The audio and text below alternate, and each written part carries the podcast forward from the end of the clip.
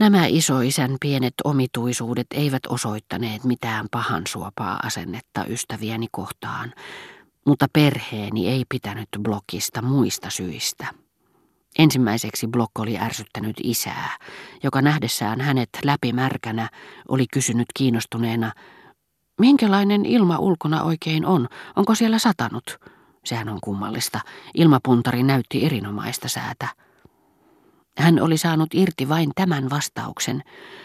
Minun on täysin mahdotonta sanoa, onko satanut vai ei. Minä elän niin tyystin luonnon olosuhteiden ulkopuolella, etteivät aistini vaivaudu ilmoittamaan niitä minulle. Sinun ystäväsi hän on idiootti, isä oli sanonut, kun Blokko oli lähtenyt. Kaikkea sitä kuuleekin. Ei pysty sanomaan edes minkälainen ilma on. Eihän mikään ole sen kiinnostavampaa. Poika on ihan hullu. Sitten Block oli pahoittanut isoäitini mielen, koska ruuan jälkeen, kun isoäiti oli sanonut voivansa hiukan huonosti, Block oli tukahduttanut nyyhkytyksen ja kuivannut kyyneleitä. Eihän se voi olla vilpitöntä, isoäiti sanoi. Eihän hän edes tunne minua, tai sitten hän on sekaisin. Ja loppujen lopuksi kaikki olivat tympääntyneet häneen, kun hän oli tullut aterialle puolitoista tuntia myöhässä, loan ryvettämänä, eikä ollut pyytänyt anteeksi, vaan sanonut, minä en anna koskaan ilmastollisten häiriöiden enkä tavanomaisten aikakäsitysten vaikuttaa itseeni.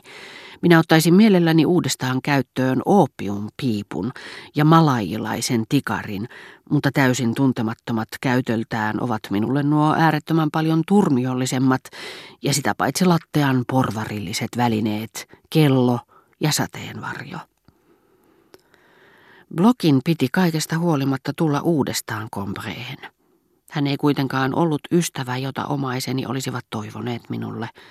He olivat lopulta uskoneet, että kyyneleet, jotka isoäidin huono vointi oli saanut blokin vuodattamaan, eivät olleet teeskenneltyjä, mutta he tiesivät tottumuksesta tai kokemuksesta, että tunnekuohahtelut kykenevät vaikuttamaan perin vähän ihmisen toimintatapoihin ja hänen elämänsä kulkuun, ja että moraalisten velvoitteiden kunnioitus, uskollisuus ystäviä kohtaan, työn loppuun suorittaminen, tietyn järjestelmän noudattaminen ovat vankemmalla pohjalla, jos ne nojaavat sokeisiin tottumuksiin, eivätkä hetkellisiin leiskuviin ja hedelmättömiin ailahduksiin.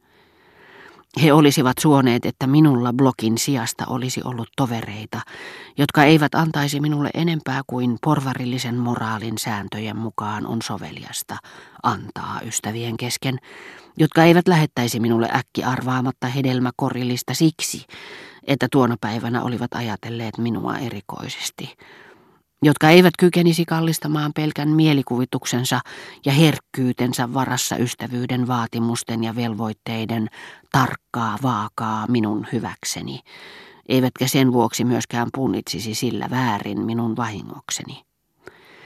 Ja vaikka toinen tekisi miten väärin, on totunnaisista velvoitteista luopuminen hyvin vaikeaa tietylle ihmistyypille, josta isotätini oli malliesimerkki. Hän oli riitaantunut veljentyttärensä kanssa vuosia sitten, ei koskaan sanonut tälle sanaakaan, mutta ei kuitenkaan ryhtynyt muuttamaan testamenttiaan, jossa hän jätti tytölle kaiken omaisuutensa, koska tämä oli hänen lähin omaisensa ja koska se kuului asiaan. Mutta minä pidin blokista, ja vanhempani halusivat tehdä minulle mieliksi. Minoksen ja Pasireen tyttären merkitystyhjä kauneus herätti ratkaisemattomia ongelmia, jotka väsyttivät ja kiduttivat minua enemmän kuin keskustelut Blokin kanssa, vaikka äiti piti niitä turmiollisina.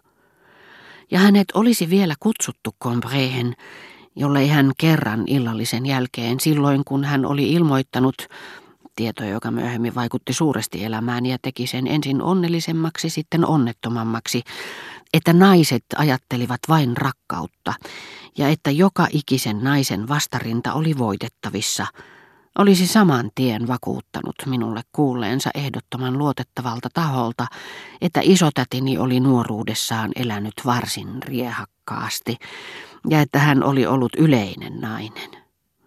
Minä en voinut olla toistamatta näitä sanoja vanhemmilleni. Blokkia ei päästetty sisään, kun hän seuraavan kerran tuli, Ja kun minä myöhemmin yritin puhua hänen kanssaan kadulla, hän oli hyvin kylmä. Mutta se, mitä hän oli sanonut Berkottesta, piti kyllä paikkansa. Ensi alkuun kuin musiikkiteema, johon myöhemmin hullaantuu, mutta jota ei vielä tunne hyvin, eivät paljastuneet hänen tyylinsä erikoispiirteet, jotka sitten lumosivat minut. En voinut jättää kesken hänen kirjansa lukemista, mutta luulin olevani kiinnostunut vain aiheesta, niin kuin rakkauden ensivaiheessa, silloin kun menee joka päivä samaan tilaisuuteen, samaan huvittelupaikkaan kuin tietty nainen, ja luulee, että huvitukset sinänsä vetävät puoleensa. Sitten minä huomasin harvinaiset, melkein arkaiset ilmaisut, joita Bergot mielellään käytti tietyissä kohdin, kun kätketty harmonian virta, sisäinen preludi kohotti hänen tyyliään. Ja juuri näissä kohdissa hän myös alkoi puhua elämän turhasta unelmasta, kauniitten harhakuvien ehtymättömästä virrasta, ymmärtämisen ja rakastamisen hedelmättömästä ja kiehtovasta piinasta, sykähdyttävistä hahmoista, jotka ikuisesti jalostavat katedraalien pyhää ja lumoavaa fasadia. Hän esitti minulle aivan uuden filosofisen järjestelmän ihmeellisten kuvien avulla. Ja oli kuin kuvat olisivat herättäneet harput, jotka silloin kajahtivat soimaan, ja kuvien korkea säästys liittyi mukaan. Jostakin Bergotten katkelmasta, kolmannesta tai neljännestä, jonka olin ottanut muusta erilleen, tulin verrattoman paljon iloisemmaksi kuin ensimmäisestä katkelmasta. Tämän ilon koin tuntevani syvemmällä sisimmässäni, eheämmässä, avarammassa kerrostumassa, josta esteet ja erottelut olivat kuin poistetut koska minä silloin tunnistin sen mieltymyksen harvinaisia ilmaisuja kohtaan, sen musiikin kuohun, sen idealistisen filosofian, joka muinakin kertoina oli ollut mielihyväni aiheuttaja. Vaikken ollut sitä tiedostanut, niin minusta ei enää tuntunutkaan siltä, että edessäni oli tietty katkelma tietystä Berkotten kirjasta. Kaksiulotteinen kuvio mieleni pintakerroksiin, vaan pikemminkin ideaalinen katkelma, yhteinen kaikille Berkotten kirjoille, ja oli kuin kaikki samankaltaiset katkelmat, jotka sulautuivat siihen, olisivat tehneet sen tiiviimmäksi, mittavammaksi, ja minun mieleni tuntui avartuneen.